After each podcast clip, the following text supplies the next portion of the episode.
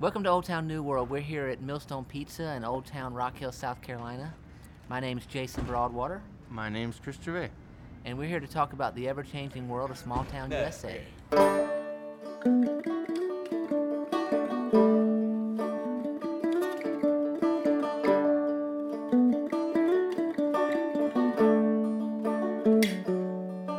So we have our, we've wrangled ourselves a guest to, for today's podcast, oh, and, God. and his name is Steven. Say hello, Steven. Hey guys, happy to be here. Happy to be here. Absolutely, we appreciate you joining us. And um, we've asked Steven to be here because uh, we did a project with Steven a while back. He was part of the uh, pilot project for the Aday Remus platform when we did um, work with Winthrop MBA students, and we had the um, MBA students. Uh, they prototype business ideas, as a lot of MBA students will do, and they did that using um, the. They, they put their ideas into the Aday Remus platform, and um, so they were able to prototype existing buildings in, in downtown Rock Hill um, and put forward their ideas for uh, business ideas in those spaces. And Steven was an MBA student. Uh, uh, you graduated right after that Oh, yeah. program? Mhm. Yeah, So right hey, after that. Congratulations. Thank you. Yeah. Feels very good to be done. Yeah. Excellent. Well, um, we'll get to that project and explain that, but that's how we met. And so, uh, what I want to do is, is first just kind of get to know you a little bit and Sure. tell us. Uh, you said you're from Inman, South Carolina, right? Yeah, the the greatest town you've never heard of. Right. South Carolina, USA. Exactly. And uh, tell us about the population. What you told us a second ago. Uh, this isn't a verified fact, but I'm pretty sure there's more horses than people. Yeah, I hear you. Cows probably too. Yeah, I Now, believe it. Before we started the podcast, you were saying the sign when you enter the town, it says the population of horses. That was a joke, or No, it really It does. says It really how does. many horses yeah. there are. Yeah, the sign has a horse population, and it's always rising. I think the human population is digital always. counter. Yeah, exactly. Ding, It's like the ding. debt clock. yeah. that actually sounds like a pretty cool town. Yeah, If you- horses love it. Yeah. They recruit horses there. Like, yeah, it's That's great. the entire town budget. Is that? Yeah, Is, yeah, Yeah. they spend it all on the that. horse ticker. yeah. Yeah, a couple of those horses had to go hungry so they could afford that sign. no, no sugar cubes. So I'm guessing that the economy of Inman is is driven by rural Horses. endeavor. It is, and it's sort of absorbed by the greater Greenville Spartanburg Okay. area. So, you know, unless you want to ride horses or plant corn on your Saturday nights, you'd either go to downtown Spartanburg or downtown Greenville, which are two great cities. Yeah. I, I absolutely loved growing up in the shadow of those two towns. So how far were you from Greenville, downtown Greenville? 20, 20 minutes? Really, that's Yeah, great. not far at all. They really revitalized that city, the downtown of that city, significantly. Oh yeah, growing up there before I moved uh, up here to this area to go to college. I mean, it was great watching that city develop Yeah. and grow. And it's you know, I'll do the segue for you. It's been great watching Greenville evolve, and then to move here and be here over the last few years to watch the things that this town is doing. Uh, I mean, it's absolutely great to you know watch it from the first you know the first levels. Absolutely. There's a cool thing about the concept of kind of getting in on the ground floor. I think It that's really a, when I talk to the folks over at uh, the city about marketing um, this downtown to recruit for recruiting talent, and even when I travel and talk about that, you know, and people say, "Well, we don't really have anything going on yet," and I'm like, "Well, you know, you got to reframe that. I mean, you know, we have a certain amount going on here, but some towns don't have anything going on yet. You know, but it's about getting in on the ground floor can be really compelling. I think a lot of the stuff that's going on is sort of beneath the surface. I Yeah, think, right. you know, if you're a drive-by visitor, it might be a little hard to see what's going on. But I think if you live here in the area, and I think you make it a point to go out and meet people and do the things that are going on. I mean, there's there's a, a ton of stuff going on. Right. You know, not just in terms of economic development, but I mean personal interaction. Yeah. I think just in my six years of living here in Yeah. the downtown area has improved greatly. Oh big Yeah, time, that's yeah. that's the thing. Even just on the surface, just looking at the things that are here, and the, I mean, just in such a short amount of time, things have changed so much. I think I really do feel like Rock Hill has finally reached sort of a point of An I don't think inflection point. Yeah, there's no Mhm. going back. I think things are. I think that the train is officially moving. I don't think there's any going back now. Or, It's or kind of that concept that is overused, but it's a great concept. The whole idea of the tipping point. You know. Yeah. Uh, it's funny. I was walking earlier today, or maybe it was yesterday, and um, I passed a lady on the street, and there was like a whole traffic jam in front of Amelie's on the corner, and around the corner there was a bunch of people at, outside of Jimmy John's, and like there was just a lot going on, Mm-hmm. and the lady just looked so like she was lost, and I, I said, um, I kind of looked at her, almost you know trying to suggest that I could help her if she was lost or something. I kind of slowed down and just looked at her, and she goes. Boy, this is a happening place. I know. And I'm thinking it must be person a person from Rock Hill who hadn't been Shocked. downtown in like a decade. Yeah. and is down here going, "Where am I?" You know what I mean? Yeah, that's interesting. That's Yeah. odd. Yeah, it's like I told you. For I mean, I grew up here, and it was like when McHale's opened, and I went there. I think the first time I went to McHale's was to play, and like I hadn't been to Let me down. to play in a band. Oh wait, sorry. Yeah, to play music in a in band. their, yeah, uh, to play. sandbox. Yeah, I sat down. Yeah, I was in. Yeah, I was. I was 19 years old, and I went and Upstairs s- at McHale's used to be a kids' playroom. Yeah, I sat down in the foyer and facts. played with Tonka trucks. Um, in the foyer. in the foyer. um, in the foyer. Um, in the foyer. Um, but yeah, no, I and and I had not been downtown since I was a kid. I told you it's funny, but I'm pretty sure I hadn't been down to downtown Rock Hill since it was a mall. And so I literally was like, when I was a child, was here and it was this mall that I think is awesome. And then then I came back and was like, where the hell's the mall? I said that. I'm just kidding. But yeah, I came back and it was like it was things were happening, you know. And I had just not, I had no clue. I had no idea. So I mean, if that wasn't happening six years ago, what brought you to Rock Hill six years ago? Winthrop, Okay. obviously. Yeah, For when I undergrad. undergrad. Yeah, Okay. when I when I started looking at uh, colleges, um, Winthrop very quickly shot up to the top of the list. How come? I have you seen the campus? I mean, it's, beautiful, great. yeah. Um, I'm sure my dad would have loved for me to go to South Carolina, but uh, I love Columbia. Don't get me wrong, but man, it's hot. It's hot as hell down there. I, I couldn't have done that. Um, and I love Charlotte. I spent a lot of time in Charlotte as a kid. Um, in-state tuition was nice. Yeah. The scholarship money came a knocking, and uh, I said, "All right, you know, tell me when to be there, and I'll be there." Yeah, awesome. that's great. Yeah. Um, yeah, so Winthrop was a great experience in undergrad. You know, I came to Rock Hill six years ago. You know, for me, Inman, Rock Hill was already a step up for me. yeah, so, like, "Whoa, so I was, city's yeah, huge." I Yeah. wasn't about, I wasn't about to complain about Rock Yeah. Hill, especially being so close to Charlotte. yeah. Um, but you know, after undergrad, got married, found a job in the area, went to grad school here, uh, and after undergrad, you know, I could I started to see the ball rolling. When I was an undergrad, I actually worked at City Hall um, in the finance office, and I started to see a lot of the economic development projects that were in the pipeline. And I told my wife, I was like, "Look, we got to stay around at least for a little bit and see what's going to happen because I feel Yeah. good. I feel really good about this stuff." That's great. She was skeptical. She's Yeah. less. She's not skeptical now. Well, Um, good, good. That's great. It's funny though when you start seeing things materialize. Like I was in a meeting today where uh, Lee, the uh, CEO of um, Family Trust, Yeah. was talking about their project they're doing over here in the textile corridor in between downtown and, and Winthrop. You know, they're building their operations. Oh, yeah. And they just started tearing down the building.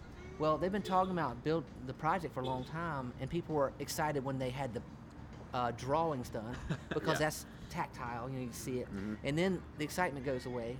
And then now that they've got bulldozers over there, people get excited again. And then that'll go away. and then when they go vertical with steel, people get excited again. Yeah. You know, so it's it's when there's something tangible. Well, and then when the steel goes up, the excitement stays. Yeah, you know what I exactly, mean? Because exactly. a drawing, Yeah. you know, it's just it's still ethereal because it still Yeah. could happen or it not. You bulldoze something, it could stay an empty lot forever. That's true. When you put steel structures up, though, People are you know, yeah. that's a space. That's a Yeah. defined area for a purpose. Yeah, I I think that attitude, that perspective, is sort of a mark of like living in a place that you perceive as in a certain way, and so it's like this disruption that says, "Well, no, things are happening, stuff's getting built." Un- Unless you're for, unless you're dealing with that constantly, it does go away really quick because there's a vac. can, You ha- right. you create this vacuum of, we, well, Rock Hill is defined this way, Yeah. and that mm-hmm. can create a vacuum. And so even when counter things come to that definition you have of Rock Hill, i it's only temporary unless you're interacting with it. Well, you know, I'm trying to um, help sway the opinion of some of the folks over uh, at these in these boards in the city and stuff. You know, they, a lot of them, you know, they're all older, older than me, and I'm older compared to the millennial generation that we're recruiting. So, you know, the the ones that grew up over there, grew up in Rock Hill, in their, you know, in their uh, late 40s and 50s, early 50s, not even the and people in their 60s, but they have this. They keep saying uh, it's important that Rock Hill becomes cool. They're starting to finally understand that concept, right? So because it is important. I Yeah, mean, that's it's a awesome. huge Yeah, yeah, critical yeah, thing. So that's really important they understand what that means, and that that doesn't sound superficial to them. Yeah. So it's good that they've learned that concept, but they keep saying, "But we're not there yet." Rock Hill's uh, uh, young people still think Rock Hill's lame, and I'm like, "No, they don't." And that's the disconnect. Yeah. Right, They're yeah, using their yeah, own exactly. perspective that they're bringing with them from the past, and younger people don't think Rock Hill's lame. You know? Well, it's funny you should mention that because my little brother actually um, is a student at Winthrop now.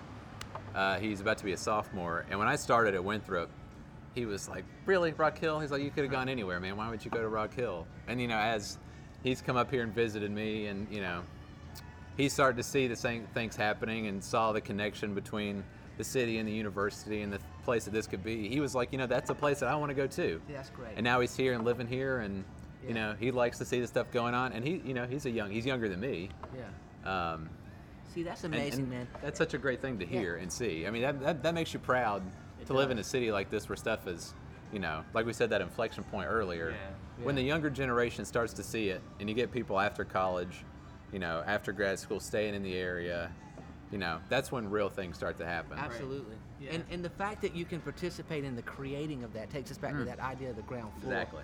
You know, it's like not only is it cool, but I I've helped make it cool. You know what I mean? Mm-hmm. I've helped create what was there, what is there. You know, that's a powerful feeling. Well, I've had a great opportunity to meet a lot of, just through work, a lot of the business leaders here in the community. I've got to know a lot of people at the technology incubator. I don't know if you guys have talked about that much on your podcast. We, a little bit, yeah. Little bit. But so um, just briefly, it, uh, Clemson University has a villages program, a tech innovative villages program, where they're going out from the university and uh, working with downtown areas to develop uh, technology incubators that aren't based on the old model of technology incubators, which are kind of the real estate models. Why they fail is they end up being real estate projects because you end up with 25,000 square feet of real estate that you've got to rent and it's like, oh yeah, yeah, we'll get the program and incubator stuff when we can, but right now we got to lease these spaces, man, you know, and they fail. Well, um, this new model is, and they're in a 2,500 square foot space with eight businesses in the program. It's not about space at all. And it's right here in downtown. It's right downtown. It's about programmatic activity. Uh, Clemson provides the research and the backing and stuff, and then we here provide kind of the energy in the downtown for, to host it and whatnot. So anyway, that's my little. You know, and I, part of it is I work in finance, so most of how I think about things is through economics. But I mean, I have a lot of friends who were, you know, involved in startups of the tech incubator, a lot of companies, you know, that I'm helping to work with, and you know, when you have, you know, civic, you know, engagement is one piece of it, but then when you also have economic involvement from people who would start businesses that wouldn't normally start businesses, mm-hmm. I mean, you're onto something Right. really great Exactly, there. exactly. Yeah. So to see, you know, these people who had, you know, good stable jobs before, good stable opportunities before, be willing to take that risk and say, you know what, this is a place where I want to make a commitment to start Exactly. a business because I feel like it can thrive here. Right. Yeah. I mean, it's, sorry, yeah, ahead. it's like you're saying that they're talking about like Rock Hill isn't cool enough or whatever. So the thing is, you can't generate cool. Like all you can do is create. right. It won't work, you know. Can't manufacture You cool. can't manufacture cool. All you can do is create opportunity and platform, and and a space and it, because cool in this context at least is another way of saying energetic and exciting. Right. We're not talking about Fonzie. We're just talking about Yeah, yeah. Or like cool, like you know, um, trapper keepers with like lightning bolts and stuff like that, which is Actually actually cool. Those are right, yeah. universally cool. Yeah. Yeah. Like trapper keepers are definitely cool. Um, but no, like so it's it's What's a it's where trapper keeper? You don't know what a trapper Oh, keeper? wow, No. old, God, yeah, you know what a trapper old. keeper is, Mike? Yeah. I'm so young. It's pretty cool. It's a it's this really cool drug. that people- no, I'm just kidding. No, it's just like it's like this. w- I don't understand uh, why. Basically, you take a notebook and then this flap comes over with a piece of Velcro. One little square of Velcro. Whoa. Yeah. Otherwise, you got a notebook. Yeah. But this is a trapper keeper. But the Velcro makes all the Right, difference. yeah. Yeah, But see, the, the cover of the Trapper Keeper would have like 3D grids and lightning bolts and Oh, stuff, God. and like triangles and stuff, which to me is the definition of cool. When I hear the word cool, I think about 3D grids and lightning bolts and triangles. You know, making Rock Hill as cool as the Trapper Keeper is something we will never attain, but that's not what we're here to talk But you can create the opportunity for Trapper Keeper esque cool. Yes. And you know, you can't manufacture cool, but you can ins- you can like you said, create the platform. And, y- You know, I'm, I'm working with the, uh, some folks over at the city that talking about strategy for recruiting talent. And um, one of the things I keep going back to is if if this place is perceived and it actually is, so it's not like a you know, fake perception, but it's perceived as having creativity, innovation, and opportunity. So creativity just being kind of like the cultural fabric of creativity, whether it's bands, music, uh, tech, whatever it is, it's just cr- a creative place. And then innovation being where those things are like you're talking about, Steven, where those things are actually applied in the sense of um, something that is business uh, application. And then opportunity is like, hey, you could do it here versus somewhere else. Like, you know, you could be in the incubator. There's money. There's there's other people. That kind of opportunity. So yeah, and, and the thing is, it's really like if to create that opportunity, one thing that's important is to make sure you have a, a structure and a government that's set up with openness and the and allows people to do things and and supports innovation and doesn't hold people back and doesn't have too much red tape or rhetoric or things that are gonna you know you need openness. You need willingness to have programs that mm-hmm. and things that everyone can participate in and anyone can bring forward and stuff like that is a way to open things up to to cool or whatever and facilitate to the cool Absolutely, man. And, and you know, and we got to be careful. Like the public sector dollars, you know, you have to be careful. Uh, what does it mean to support innovation? Well, I don't think that the way you support innovation is like you pick a company and you give them a huge tax break on something or something. You know, like instead you create environments where innovation can be successful. Like us putting in the one gigabit internet down here, and then uh, you know the potential of having free Wi-Fi and then having one gigabit uh, commercial services. That is a environment for innovation. It is, and I think that speaks to you know movements that are just starting all across the com- all across the country. These, you know, in the industry we call them populist economics. You know, it's incentives to get the everyday person, the everyman, to go out and start their own business, to you know find new innovative ways to raise capital. Yeah. You know, to earn a salary for themselves, take care of their family, and that's just starting across the country. That's not the traditional model No. right of doing things at all. And you sort of spoke to that with the traditional incubator model that used to exist, which did used to become real estate projects. But you know, the way we have it set up now, and you know, with Winthrop and Clemson's help, very low overhead, beautiful space. And like you know, like you spoke to a second ago, it is about the creation of opportunity. So you know, it's been it's been a wonderful thing to see all that Yeah. start coming to fruition and actually get some stuff done. It's You been know, we were talking about Greenville. I was at uh, the Iron Yard in Greenville recently. yeah And um, one of the dudes there used the phrase, um, which I've totally stolen and reused on several occasions since. But he used the phrase, um, uh, it's, uh, "Bring your own jobs." Uh, bring your own job. Yeah And I've used it. I've repurposed it into saying that we are in a bring your own jobs economy, and that either you bring your own job or you step in and co-create your job. Like I, I was thinking, um, you know, uh, we're looking at potentially hiring over the next, you know, however long it, it might take us to do it. But it's not like we have the job role defined and have the money sitting there, and we're just just trying to decide who's going to do that. We're like having conversations with people to say, how will you help us define what this role even is? Like, how will you co-create this job with us? What I think that's part of the beautiful thing that you guys talk about uh, pretty consistently here on the podcast about the concept of the village. Yeah. You know, that everything is conversational, is that nothing is done in a vacuum. That when you try to build your business in isolation, siloed off from the rest of, you know, the economy that you operate in, you're setting yourself up for failure. Because if you can't interact and engage with the community around you, you know, you've severely limited yourself. Absolutely. So I mean, that's a great way to think about it. I love, I love that you said that. That it's not about sitting on the money, sitting on the opportunity, saying, okay, well, we've got all this defined. How are we going to do it? It's about engaging with those around you because there are a million ways to approach a problem. Yes. There are a million ways to approach a problem. And if you can find someone who thinks about it just a slightly different angle than you do, you know, who knows how many doors that might have just opened up for you. Right. And the whole new economy is based on people. So it's not like we have a product and we have a manufacturing process. We just need somebody to push the buttons. It's- Exactly. no, we got a damn problem, which is an opportunity because the two things are the same thing. Look from one side or the other, and we need somebody to dig in and figure this stuff out. Exactly. Well, and part of the village concept is, you know, it's how do you balance, you know, the global economy with the small town world? Yeah. You know, and that's the challenge. Yeah. Is And the answer. eh, the challenge and the answer. really that's is. exactly right. Yeah. And like I was saying in the village, you know, part of the village concept is, you know, if you think about the classical sense of the village, agricultural community, you know, with a limited amount of resources, that's the basic problem of economics.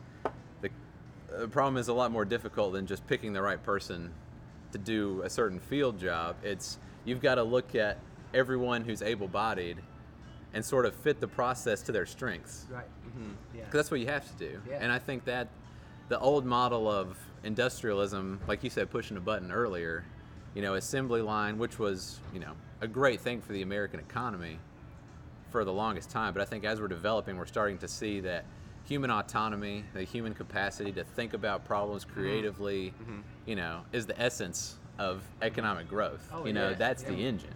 we're so much closer to a society where if, if you are interested in solving problems, having ideas, coming up with things, do, do, no matter what your economical background, no matter what Mm-hmm. kind of social environment you're in, you have a voice. Like we're, we're, we're so close to that now, you know? And so it's like we, we which is so exciting to know that in, as the future comes toward us, we will reach a point where, where we don't have any unheard voices, you know? Like that, that is, think about how many uh, diseases haven't been cured, how many problems haven't been fixed throughout history because of all the voices that aren't heard. And, we're closer and closer to hearing every voice now, which is very exciting. And that, you know, um, I don't want to get too deep into this, but that brings you to the whole, uh, like the power law distribution, where, and I don't know if you've ever heard Clay Shirky talk about the um, nature of, of institutions versus um, like open source, like the, inter- the, the internet. It's about cracking open the power law distribution. What it is is, any, inherently, when you have an organization, you can only hire so many people to solve a problem right? And if you, the internet allows the ability for you to um, open that problem to people where they may just have one little piece to contribute, um, but somebody else might have a lot. And the example he gives is, um, he says, okay, let's say Flickr. If I wanted to have pictures of Iraq, I would hire a couple of photographers. Traditionally, I would start an organization. I would hire a couple of photographers. They would have to travel over there, and they would take all these pictures, and they would take thousands of them.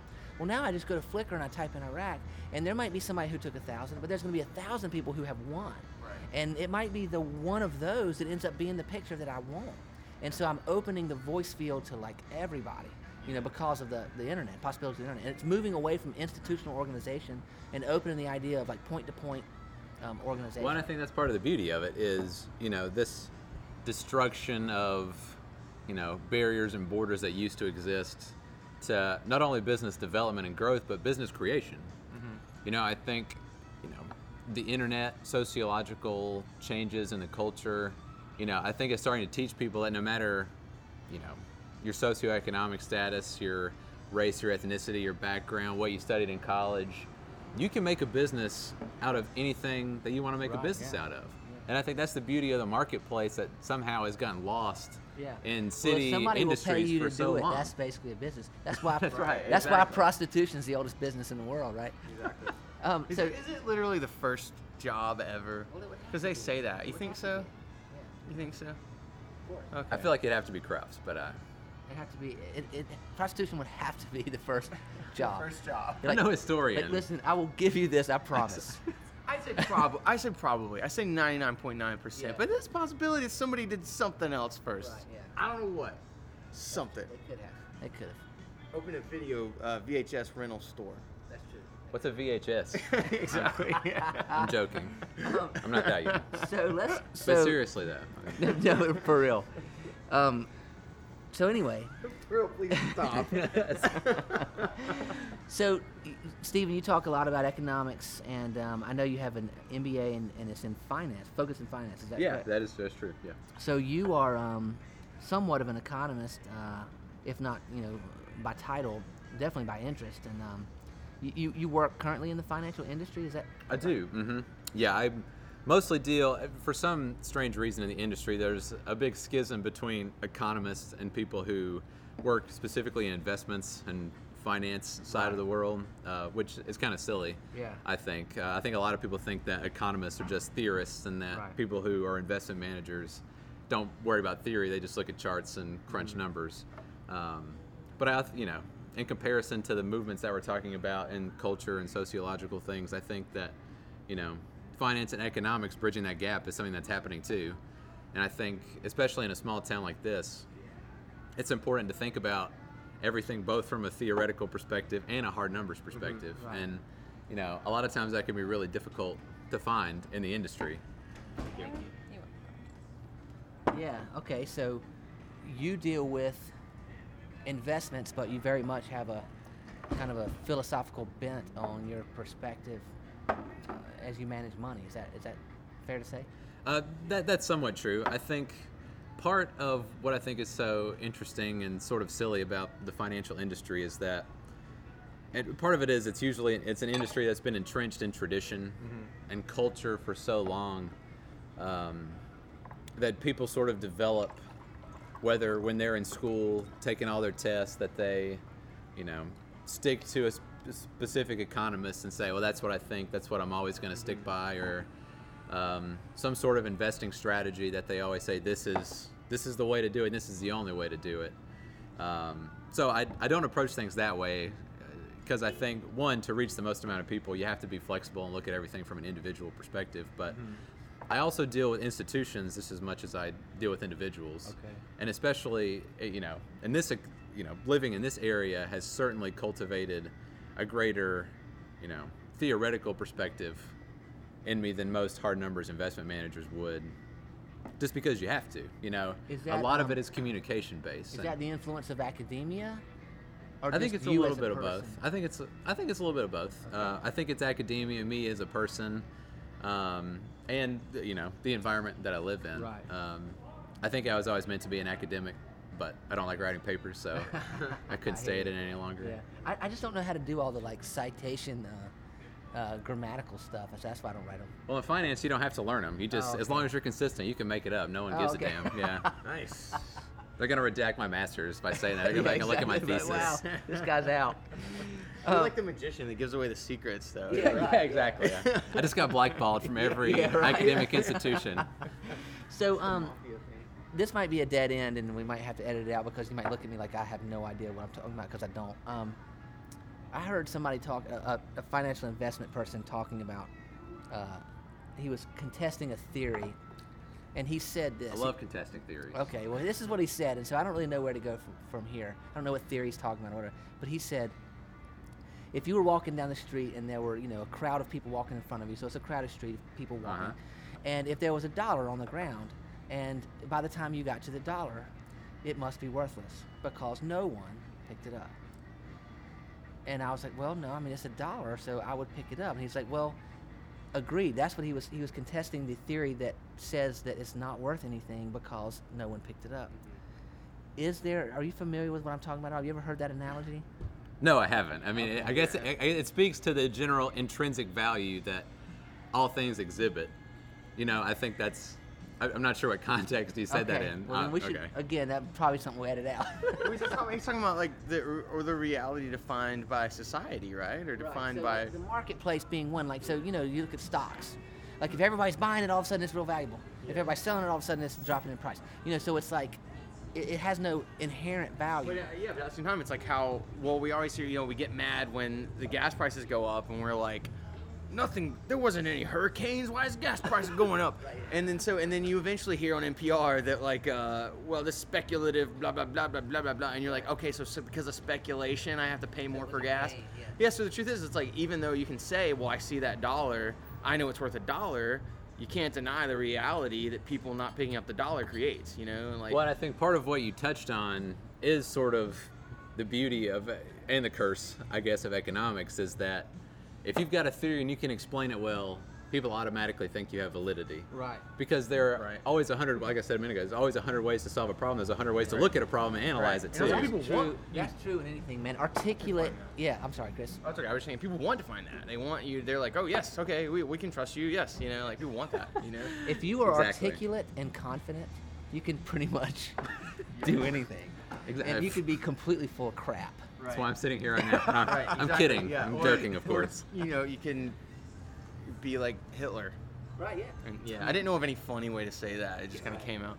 The point is, is that if you're able to present an argument that seems logical, I mean that whole like the whole um, Jonathan Swift thing, Yeah. the crazy thing about uh, the yeah modest proposal where rich uh, English people should eat poor Irish children, and he did a whole like um, argument Yeah. that was incredibly persuasive and logical around how that made perfect sense. Well, obviously that doesn't make sense. Well, I think a lot of people who also don't work in economics tend to have the reaction where when they listen to someone because of the confidence, because of the aura about the argument, they automatically think that it's true. Right. But I think what you have to do is think about economics sort of like psychology.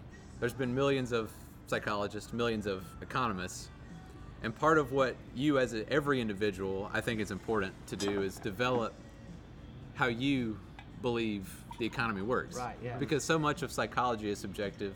Economics is equally as Yeah, subjective. right. And if you have I'm breaking some- the fourth wall here. I'm about to get blackballed from economic institutions too. If You guys are killing me. hey, Mickey, how you doing? if you have um, if you have the test of application. So like, let's go back to the dollar on the street. If that didn't get edited out of this podcast, that's the dollar on the street with the people walking by. If you have a test of application, you can pick up that dollar and walk into a store and see if it still buys you a candy bar. Exactly. And if it does, then you know that everybody else was silly not to pick it up. Mm.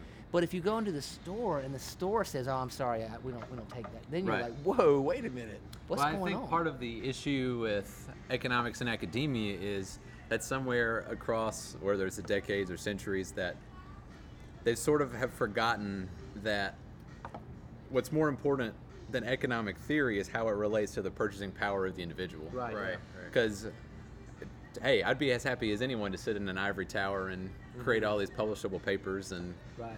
you know, get a column in the New York Times. Um, but I think all too often that those opinions of the ivory tower people can sway, you know, common America. When really what's important is how that everyday individual, American citizen of the world, is affected by the economic Yeah. transactions that go on. And you know, economics are affecting people in different ways than they used to. I, I was just looking at a mm-hmm. paper that the Brookings Institute just released, and it talked about how it was a quote that said it was a question that was asked to millennials, and it said, and they picked these numbers. Just I guess they just picked numbers based on I don't know why, but they said the question said, would you rather make forty thousand dollars at a job that you are completely engaged in and happy at? Or would you rather make hundred thousand dollars, which is a big difference, Yeah, at a job? a yeah, yeah. at a job that you are bored and non-challenged at.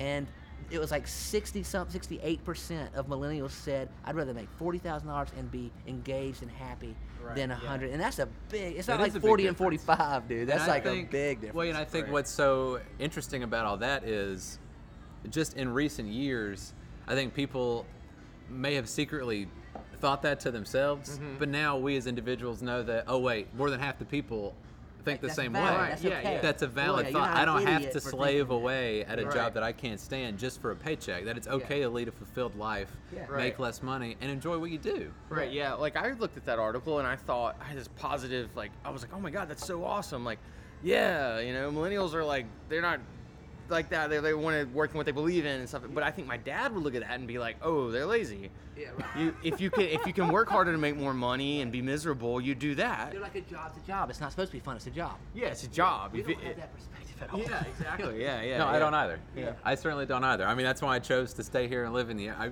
you know, you can always make more money anywhere else. Yeah, right. Depending on you know where you are, what you do. The Yeah. grass is always greener somewhere. But you know what? If you can find a place that you enjoy living, where there's social engagement, economic opportunity, and you just enjoy your life there, Yeah. like that's what's important. And I think that's something that's sort of coming to the forefront. Is just a more holistic approach to life itself Yeah, no, I hear you. that man. that hasn't existed. I, maybe it existed in individuals, but it hasn't entered the public consciousness Right. the way that it's needed to. Yeah, well, it's like I mean we've said it many times on here. It's just like, it, it, while technically, yeah, like I said, you can have this perspective that says, oh, you don't want to wait, make more money because you don't want to suffer it all. But then, then you, you take into account, like I've said on here a bunch of times, how you, what a human being is capable of is so much greater when it's something that they're bought into and they care about than if you just pay somebody to complete a service. It can never compare. You know, like one, an hour of work from someone who is inspired and bought into what they're doing is worth so much more than a 40-hour work week of someone who's oh, just punching a clock. You know, I mean, and, and you can never completely compare. agree. There's a great um, expression. Uh, it's like one of these, you know, Eastern truisms or whatever. It's like it, it's like before enlightenment, you till a straight row. After enlightenment, you till a straight row. The point is, I'm gonna need another shot to get that. Yeah. So the point is, if you're sitting at a computer working for an hour in a place where you're miserable, uninspired, and you're just trading your time for dollars, you're still sitting at the computer working for an hour. If you're enlightened, meaning that if you're um, engaged, you're making a difference, you're inspired, you're, you're compelled, you're still going to spend an hour sitting at the computer. So you're still tilling a row in a, in a, you know, on the farm, you're still doing the work. Exactly. But you're doing it in a completely different frame of mind with completely different value. you know? When I think you said a really great colloquialism a second ago when you said you're you're just punching the clock. Yeah, yeah, yeah. and I think yeah. that's one of the great things about the new age economy is Why would you that punch the? Wouldn't that hurt? I don't know why you would so, either. You're so mad about your job you hate. Why are you mad at the clock? We did actually literally when I worked at a retail giant I won't talk about.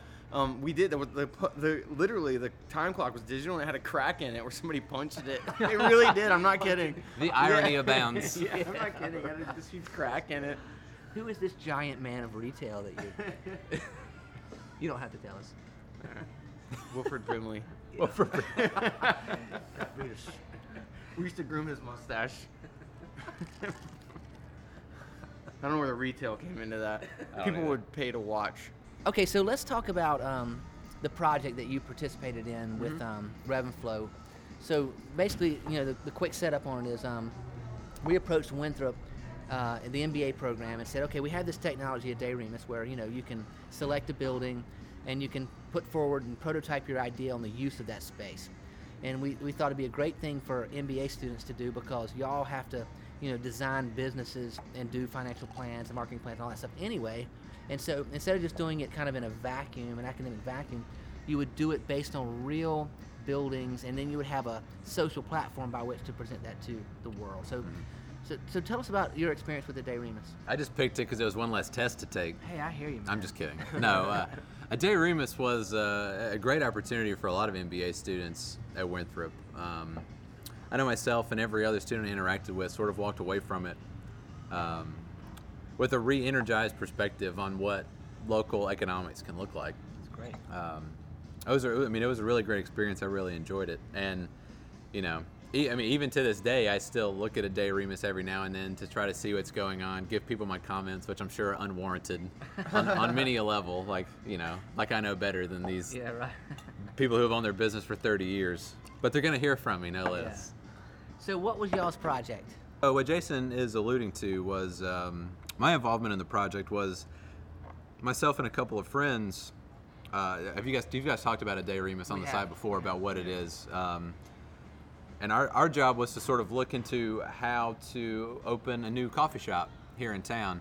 What's ironic about the project, after we had done all of this due diligence, financial work, looked at all this stuff, Nova's opened, uh, you know, while we're in the middle of our project, and then Amelie's opened a few months later. exactly. So it almost made our little startup null and void. But That's funny. but luckily we were able to give But both of them a proved lot y'all of. to be right because It really Amelie's did. successful. Yeah. So we were validated in some way in Yeah. that uh, you know we weren't completely off base. Um, in terms, it's funny because the location we were looking at um, was actually right across the street Yeah. from Yeah. Amelie's, and we went to look at it one day, and they were clearing out the building. We were like, "Oh, what's coming in here?" And some guy was like, "A coffee shop." I was Oh, like, "Well, we're gonna pack it up. We're Yeah, done. right. We're done here, guys. Yeah. We've been proven right. We'll take our A and get out." Yeah. Validation. That's great. So so so basically, there were what three groups, four groups, something like that, and each group was putting forward an idea. There was a coffee shop, there was a restaurant, there was like a taco kind of theme restaurant, there was a dance club, and there was a co-work space. And um, each group put forward, you know, they selected a building and then put forward a business proposals model. for small Yeah. businesses here in the area, which you know, as I guess being college students, sort of colored our idea of what we thought would be good for the town. Obviously, dance club.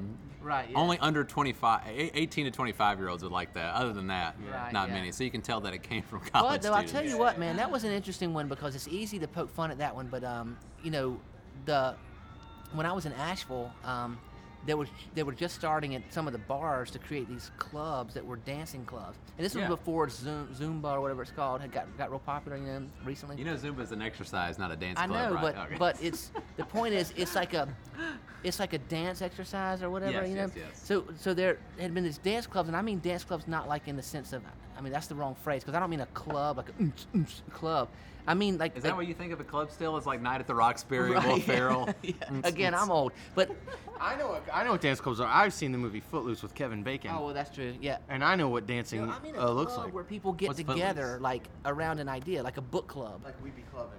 Yeah. No, I mean like a book club, man. Or like in these, this is a dance club in the sense of that they get together and they teach each other Oh, a dance dances. organization. Yeah, an organization, and they bring in, you know, like they learn, you know, Latin dances, and they learn di- to, to do like the Southern Shag, you know, do all this Mm-hmm. stuff. They, they learn different dances as a club, as a group, and that was going on in Asheville when I left there ten years ago. Which is a great idea. Yeah, it's by the way. fantastic. Yeah, and and it gets people of all ages into a space doing fun things that they really like. And then at night, those same spaces were bars. But during the day, a bar is empty, and they wouldn't open until five. Well, some bars are full, but, Yeah, right. but Yeah, these, these bars wouldn't open until five, and so they're trying to figure out how to use their space, and they started having these like three o'clock dance club That's a great idea. Yeah, I would absolutely love to see something like that Yeah. be done here in town. So there's oppor- there's all kinds of opportunities that are hard to um, pigeonhole. You know, hard to predict. There really when are, When you have yeah. space and you have collaboration, you have open conversation. I think that's kind of the theme of our. Well, and one of the people that I actually met through a day, not necessarily our project, Aday Remus, but just through using Aday Remus, Mm-hmm. has been talking about bringing um, like a wine bar, a wine room here downtown. Yeah. Which, firstly, I think would be the best idea that's ever hit downtown. Yeah, if there was a wine bar awesome. here, That I would would never, awesome. I'd never leave. That'd be totally awesome. Uh, but I was talking to them and I thought, you know, what would be great for a downtown area like this is to do things like jazz nights. Yeah. I mean, how many people would love to come? Oh, you on- studied jazz for two on a- weeks. That's why you That's said it. Jazz. yeah, exactly. He's No, a but- jazz musician, so he's biased. No, but I would absolutely. I I think a lot of people would feel the same way, though. You know, here on Main Street, that'd be a nice place to do jazz nights. Absolutely. I mean, tell me that's not a perfect date night with your Yeah, significant absolutely. other. Yeah, Come yeah, out, yeah, have a few glasses of wine. I mean, we're talking upscale stuff here. Yeah. I mean, I think a lot of people in Rock Hill would like that. I agree with that. Yeah, because you have to Maybe to. that's just me. No, no, no. You got to drive to Charlotte for that kind of stuff now, you know, and, and that's one thing that we're lacking. And the places that have tried to open to be upscale ha- have struggled because it's like you can't. It's hard to do full on upscale here because It is. That's true. the limited population that wants full on upscale on a regular basis. And so you try to do a hybrid where it's kind of upscale and kind of not. But then if Dixie and I, my wife and I, are going to go to a nice dinner, we don't want to go to a place that's um, kind of nice, like it's nice for lunch, but not nice for dinner. Like we want to go to a really nice Yeah, place. right. Yeah, You exactly. know what I mean? Yes. Well, and I think part of that is built into the expectation, like you had mentioned earlier, is you know living in Rock Hill, you sort of have this idea of what Yeah, it should yeah, be. So I think a lot of people Yeah. here in town think that well, it's Rock Hill, so you can't do that. yeah, you, Hill, you, you can't have anything crazy nice here. Charlotte's 20 minutes away. What the hell do I care? I'll just get in the car, grab the lady, and drive up to you know wherever I want to go in Charlotte. Man, But I saw a presentation of this guy. I interrupted you there. no, no, no, please I'm go sorry. ahead. I saw a presentation. This guy talked about um, financing, and he was talking about. Um, he used the example. He said, in traditional financing models, you're going to do all your traditional steps. So if a guy wants to open a sushi bar in a uh, decrep, what you would define as like a decrepit downtown, that you would run your kind of circles, you know, one mile, two miles, 3 miles, whatever, and you would do your financial analysis, and you would say, "No way, I'm lending you Not this possible. money, man. It's absolutely not possible." And what you don't know as an institution, based on those graphs and metrics and stuff, you have no idea that this is the hippest chef in town. He's got a huge network. Uh, This is the burgeoning uh, little area that's going to be the next cool thing. You have no metrics around that kind of social gut feel stuff because you're applying these kind of uh, old school analytics to this situation, and Right. it lacks all that tapped into ness. You Well, know it's I mean? analytics and expectation. Right. You know, uh, like I mentioned, a the things that you had said before. But I think what's great about it is the expectations of this town are changing. Mhm, right. You know, it's great because I work with um, with two other partners. One who's the president of our company, who's um, in his late 60s, and another guy who's in his 30s. Um, and to watch, they both are from, lived in Rock Hill their whole life, and it's been great watching their expectations change over time to what the town can be. Interesting. Yeah. And, you know, and I think I think age plays a little part in that. Like we talked about earlier, I think that the younger people are starting to see what the town can be, Absolutely. and now I think that you know the little bit older crowd can see what it can be, and you know, as, as soon as we get the age extremes of you know the baby boomers and then the college kids and younger. right. If they can both see what the town can be, then you've really made a Oh, yeah, difference. yeah, yeah. Because then you have a true collective vision Yeah. Yeah. of not only what the town embodies, but what it can become. Right. Yeah.